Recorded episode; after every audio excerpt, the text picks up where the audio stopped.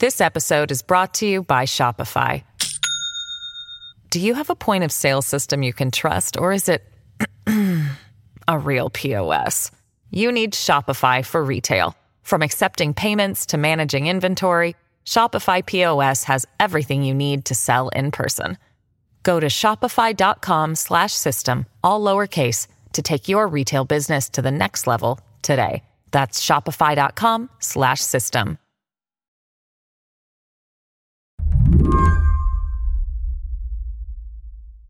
Greg, how is life as a Chicago political reporter right now? Is it a little scrambly? Well, it's a lot scrambly, but in the last uh, couple weeks, I've gone from having nine badly behaved children running for mayor to having to babysit two slightly less badly behaving children for mayor. Greg Pratt writes for the Chicago Tribune. Why do you say badly behaved? Well, you know, the like all political candidates, they spend a lot of time putting spaghetti on their head for attention and throwing things across the room and yelling at one another. And when they get mad, uh, you know, it's not pretty. The candidates Greg is keeping such a close eye on are Paul Vallas and Brandon Johnson, who are in the final days of a hotly contested runoff election. Back in February, these two unceremoniously defeated Lori Lightfoot, who had been hoping for four more years as mayor. Voters in Chicago have sent a strong message choosing not to put Mayor Lori Lightfoot back in office for a second term. Lightfoot. It was a stunned room uh, when, when everyone saw Lightfoot take the stage, because that concession speech came much faster than I think anyone was expecting, even people. It was the first time in forty years that a sitting mayor had not been reelected in this town. But Greg says, don't let that fact fool you. I mean, were you anticipating that Lori Lightfoot may have one foot out the door by the time she was actually being voted on? Uh, no doubt about it. I mean, by the time Election Day rolled around, she had antagonized almost every constituency in the city.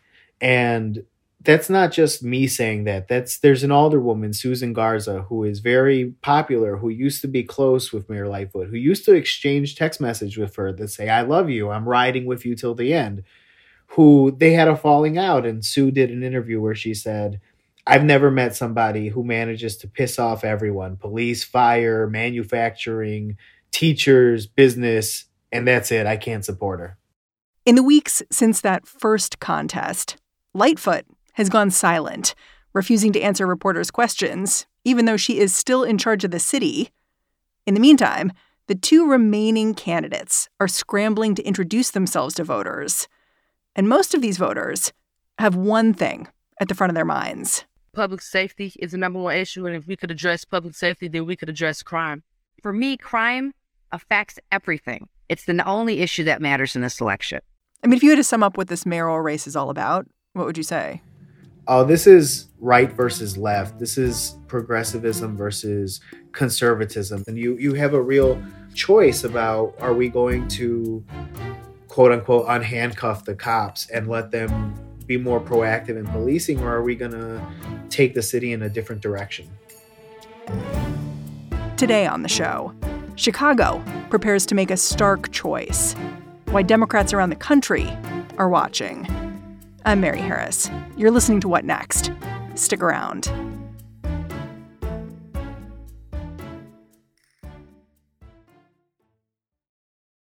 This episode is brought to you by Discover. When it comes to your finances, Discover wants you to know they are the credit card that is always there for you. With twenty-four seven U S-based live customer service, everyone has the option to talk to a real person anytime, day or night. Yep, that means no more waiting for, quote, normal business hours just to get a hold of someone. We are talking real service from real people whenever you need it. Get the customer service you deserve with Discover. Limitations apply. See terms at discover.com slash credit card. This episode is brought to you by Shopify. Do you have a point of sale system you can trust, or is it a real P O S?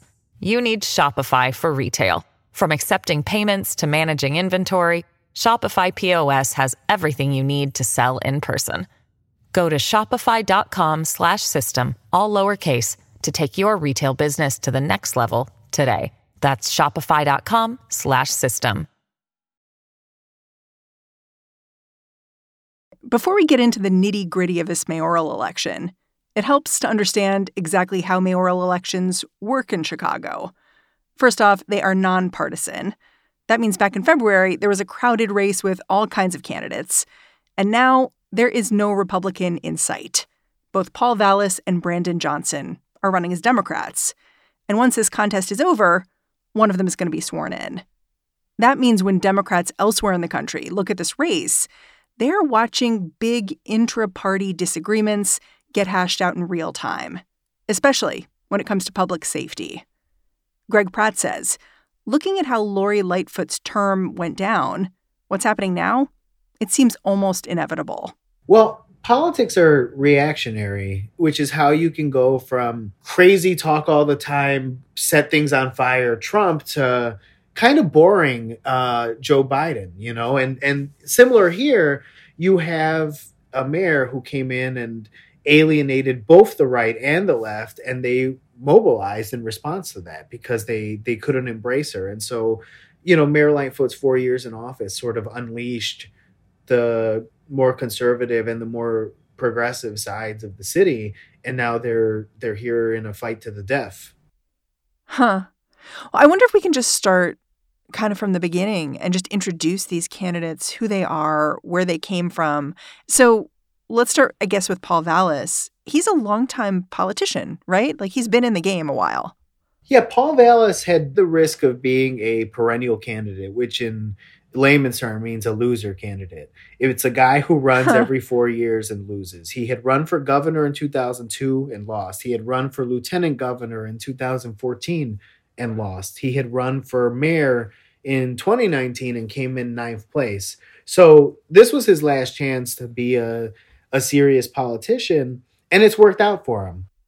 He's called himself more of a Republican than a Democrat in the past, right? You're saying you would take a you would take a Republican. I would take ballot. a Republican primary. You ballot. Think of yourself as a Republican. I'm more of a Republican than a Democrat now. Okay. But but I'm And that's one of the that's one of the points of contentions. And it's one of the interesting things about him this time, because he has he has spent a few years from twenty nineteen till now hanging out with a lot of conservative Republicans, doing conservative podcasts, doing interviews and talking to groups who are very, very conservative, some of which are ultra conservative and some of which are crazy.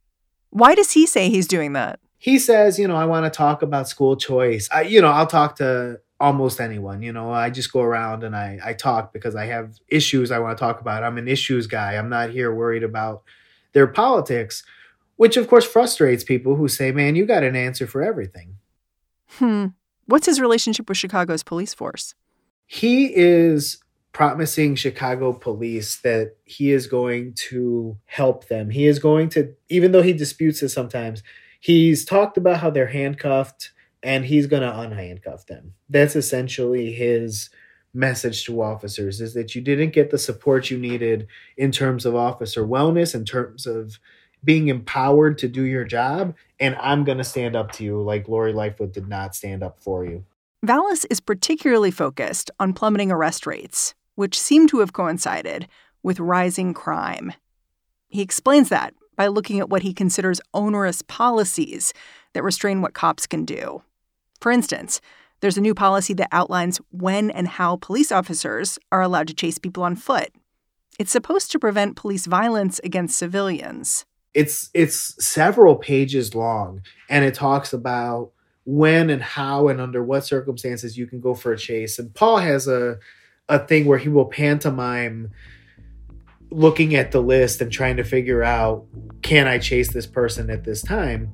And, you know, it's it's a, it's an effective message. It is interesting because it, it is a long chase thing. And, you know, when should a police officer chase a bad guy? It's a simple question and a complicated question, because you do want your police officers to chase bad guys. If all a bad guy has to do to get away from the police is run, and the officer is scared to run because he doesn't understand the policy or because the policy has restrictions, then, you know, as a society, you're screwed because you have to be able to chase people.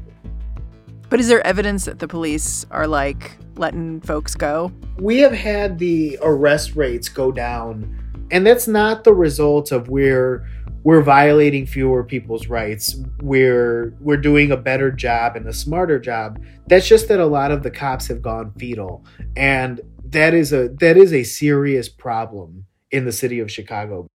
But of course, cops intervene in a crime after a crime has occurred. They're not necessarily preventing crime from happening. And I think that's the point that the other candidate in this race would make, Brandon Johnson. He's much more progressive. Let's talk a bit about Brandon Johnson, who he is and how he got where he is now. Because Lori Lightfoot, the mayor, was making fun of him a couple of weeks before he beat her, right? Yeah, and that's a that's a blood feud. You know, that's the ultimate fight of Mayor Lightfoot's term, is her against the teachers union. And Brandon has been a leader with the teachers union since, you know, the, the current leadership team took over the teachers union in, I think, twenty ten. And so she was mocking him. She said he's a false prophet and a smooth talker and the son of a pastor, so he knows how to spin a story, but that he's not going to be an effective leader from the city. And of course, the voters rejected that. Yeah. I mean, his political rise is interesting to me because it started like a decade ago when he was organizing, as you said, for the Chicago Teachers Union. And at that time, he told reporters that part of his group's mission was to put people into political office who would be responsive to teachers union issues. And it strikes me he's like the pinnacle of this political strength that the Chicago Teachers Union has been growing for a number of years. Is that fair? Yeah, no doubt about it. Mayor Emanuel had closed down fifty schools, mostly in black and brown neighborhoods, if not entirely in black and brown neighborhoods. And so they started running candidates in the twenty fifteen election cycle. They pushed Emanuel into the first runoff. And the C T U in, in about six years was able to change the political landscape where people are arguing on their issues. And now they have one more chance to to actually finish the job and take over. Hmm. On the campaign trail, I was struck by how Brandon Johnson talks about public safety in really personal terms. Like, he lives in a neighborhood that's experienced surging crime. He talks about shielding his three kids from gunfire on his block. Uh, I have three children, uh, eight, ten, and fourteen. Um, one of the bullets that have come through our homes um, has been, um, it's, it's, it's, it's been hard. Uh, my son is a student. Like, he, he just makes it clear that this is a lived experience for him. And it strikes me that that's not the case for Vallas.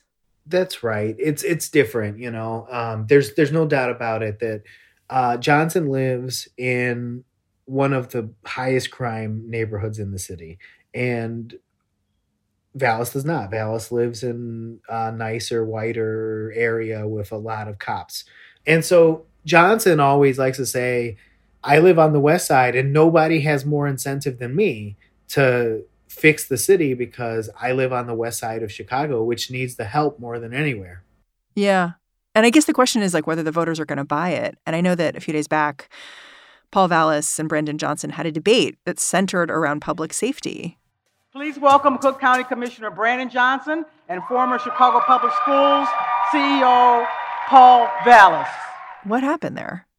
It was really a remarkable scene. Again, we invite all of you to express your opinions by using those paddles. If you don't like what you hear, show us the red side.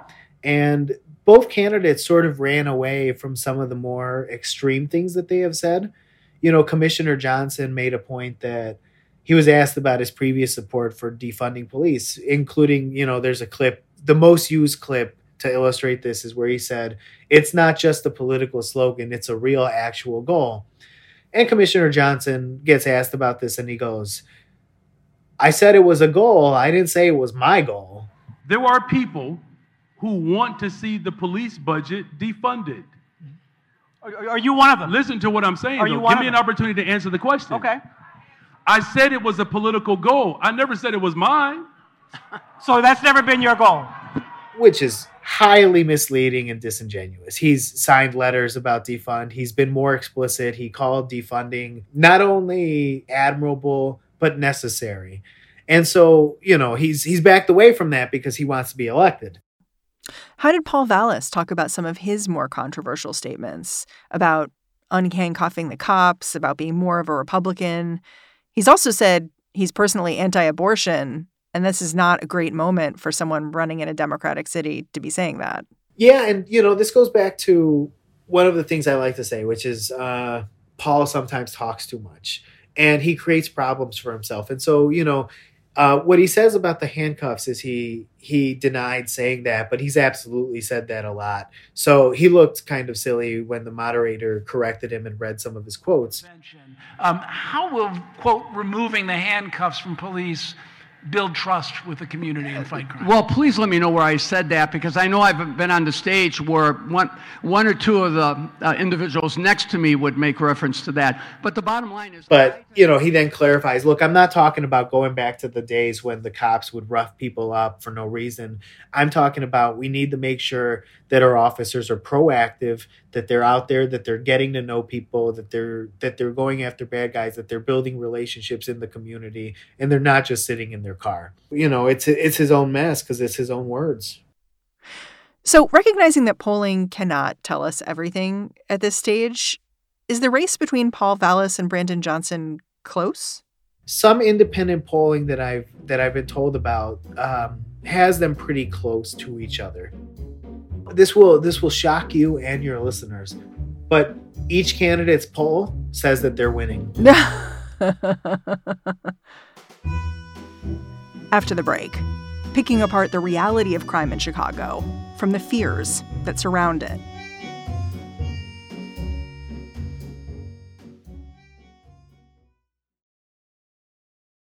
This episode is brought to you by Progressive Insurance. Hey, listeners, whether you love true crime or comedies, celebrity interviews, news, or even motivational speakers, you call the shots on what's in your podcast queue, right?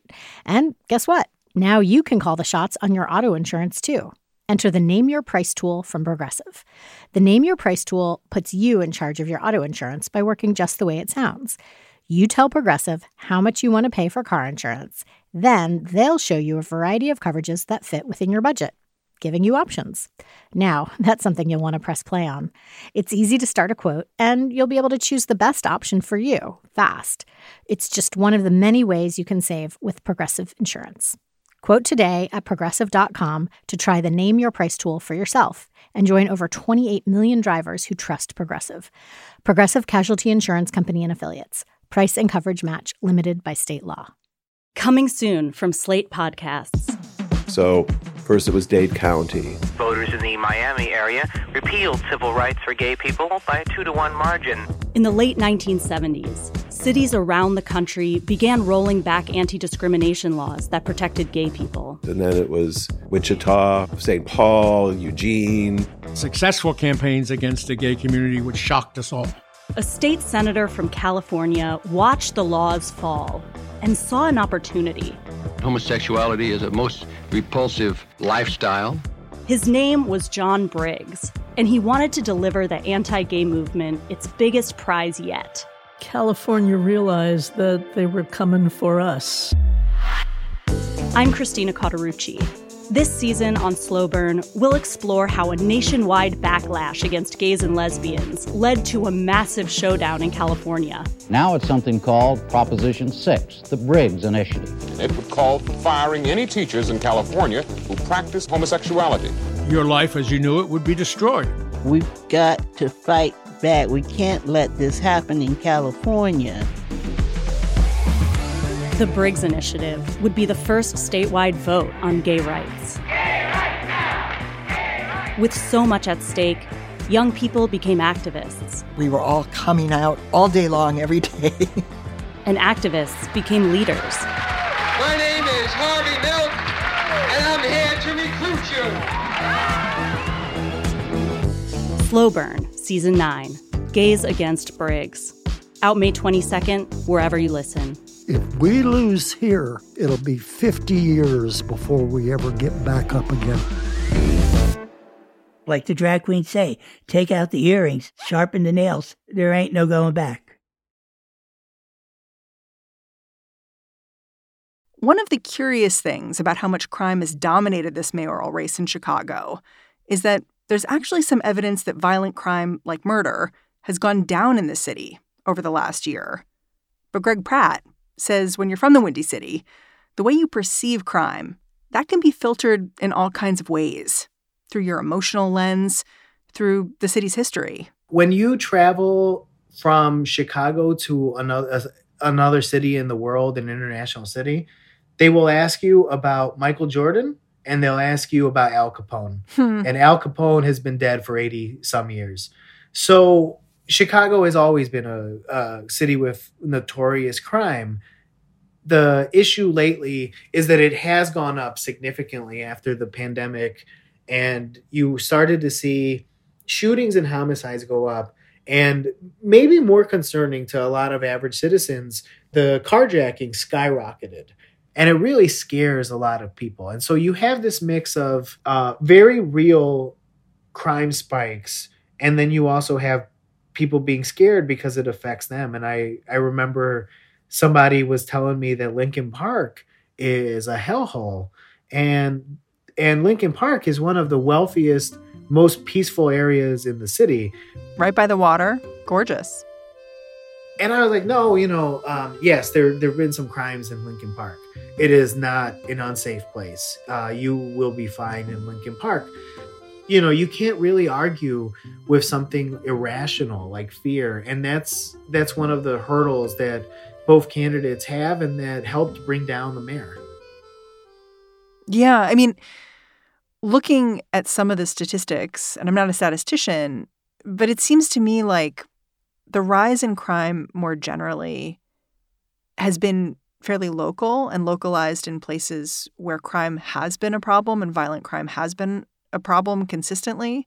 But then there are these aberrant events, like things happening on the Magnificent Mile, where it's like that's just it's a jewel of Chicago. It's a place that's seen as very safe. You know, it would be like violent crime happening on Fifth Avenue in Manhattan. And so it's this combination of things where you do have crime rising, but then it's mostly local. But then there are some signs of folks feeling like there's crime where there didn't used to be crime. Is that fair? Absolutely. And that's what's got people freaked out. Yeah. In a poll in February, I feel like Chicagoans were remarkably consistent about how they felt. Like forty-four percent of Chicago voters said crime and public safety were the most important issues for them. Like nearly two thirds of those polled said they personally felt unsafe in the city. But there's so many ways you could address that. Do voters agree on how to address this problem? No. And that's that's how you end up with a splintered city with um take the handcuffs off versus defund the police. And you have these these two ideas where, you know, uh, crime cleaved the, the city right down the middle. And now you have um, some conflict between two very different sides of the solution coin. It's really fascinating to watch. And it's really interesting because Mayor Lightfoot, I think uh, part of why Mayor Lightfoot didn't win her reelection is that she didn't figure out how to talk about crime without insulting and, and condescending. I mean, she would tell people, she had a T V ad that said, you wouldn't know it from listening to the media and the haters, but crime is going down and the mayor has a plan. You wouldn't know it by watching the news or listening to the haters.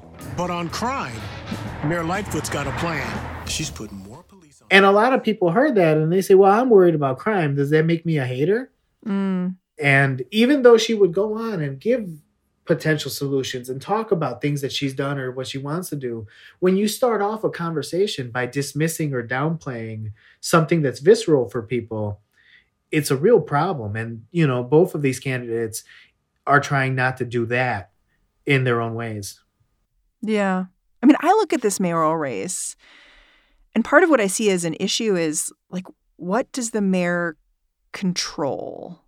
And how much can the mayor do? Like, one of the ways that Brandon Johnson is attacking Paul Vallas is by calling out his previous statements on abortion, because he said he's personally opposed to abortion. That's not something a mayor is going to have a lot of control over. That's something that's going to be state and national. So I, I wonder if that will resonate with voters. But crime, the police force, that is something where a mayor will have some control, not complete control, because there's also a local D A to deal with. But to me, it'll be interesting to see how voters process that. Like, what can a mayor control and who has the solution here? Well, that's the that's the beauty and terror of politics, where people get blame and take credit for things that have nothing to do with them and uh, or little to do with them or questionable to do with them. You see it with presidents and the U S economy. You see it with mayors and the crime rate. You know, there are things that they can do, but there there's also things that they can't do. And this, you know, if if you have a pandemic which closes down schools and and puts people on the street and you you start to have some chaos, there isn't really something you can do about that. Yeah. I mean, no matter who's elected, do you anticipate huge changes to public safety in Chicago? So you have two candidates who have very different approaches to the issues. And as a practical matter, you get a new administration in office and they campaign in poetry and they govern in prose. A lot of things end up staying the same because it's not so easy to change institutions. So it's really hard to picture that, you know, Paul Vallas is going to become mayor and hundreds of officers who had retired are going to rush back and they're going to be chasing people left and right. And then on the other hand, it's hard to imagine that, you know, Commissioner Johnson becomes mayor and he's going to defund it or he's going to, I don't know, you know, set up a prayer circle every day uh, to address crime, you know. So it's it's really hard to picture how much things change day to day because uh, the nature of politics is just that a lot of people make a lot of promises and then they're really hard to execute. You know, so many people are looking at Chicago to understand the way Democrats will be talking about issues like crime moving forward. Do you anticipate the results here are going to be meaningful, not just for Chicago, but for Democrats at large? I think so. You know, I don't I don't like to make predictions, uh, especially because we are two and a half weeks out and, you know, you never know what's going to happen. And, and there's been a lot of craziness in Chicago. One thing I would say is with every election, you have you have candidates and Paul Vallas is Paul Vallas and Brandon Johnson is Brandon Johnson. And they are running on issues and there there is symbolism and there is meaning that can be gleaned from that. But you also, you know, if Brandon Johnson beats Paul Vallas, it will likely have as much to do with the fact that Paul is on tape saying I'm more of a Republican than a Democrat in one of the largest uh, Democrat-run cities in, in the country. We haven't had a Republican mayor since the thirties.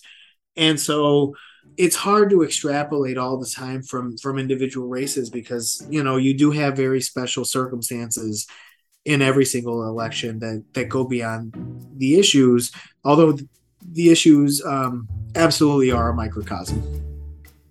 Greg, thank you so much for your time. I really appreciated this conversation. Hey, thank you very much. Greg Pratt covers politics and City Hall over at the Chicago Tribune.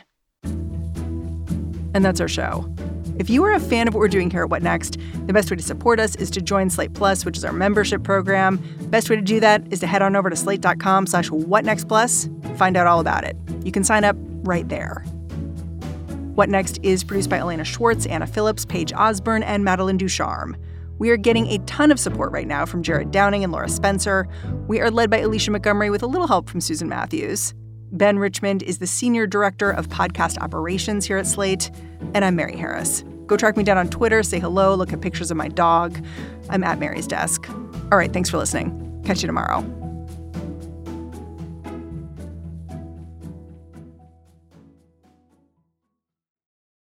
Coming soon from Slate Podcasts.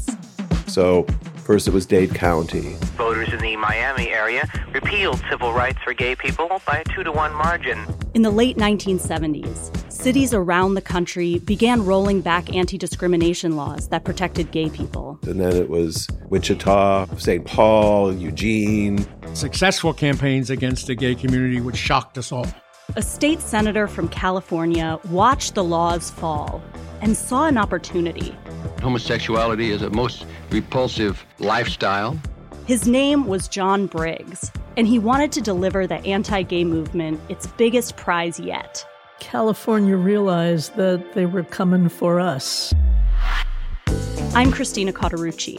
This season on Slow Burn, we'll explore how a nationwide backlash against gays and lesbians led to a massive showdown in California. Now it's something called Proposition six, the Briggs Initiative. It would call for firing any teachers in California who practice homosexuality. Your life as you knew it would be destroyed. We've got to fight back. We can't let this happen in California. The Briggs Initiative would be the first statewide vote on gay rights. Gay rights now! Gay rights! With so much at stake, young people became activists. We were all coming out all day long, every day. And activists became leaders. My name is Harvey Milk, and I'm here to recruit you. Slow Burn, Season nine, Gays Against Briggs.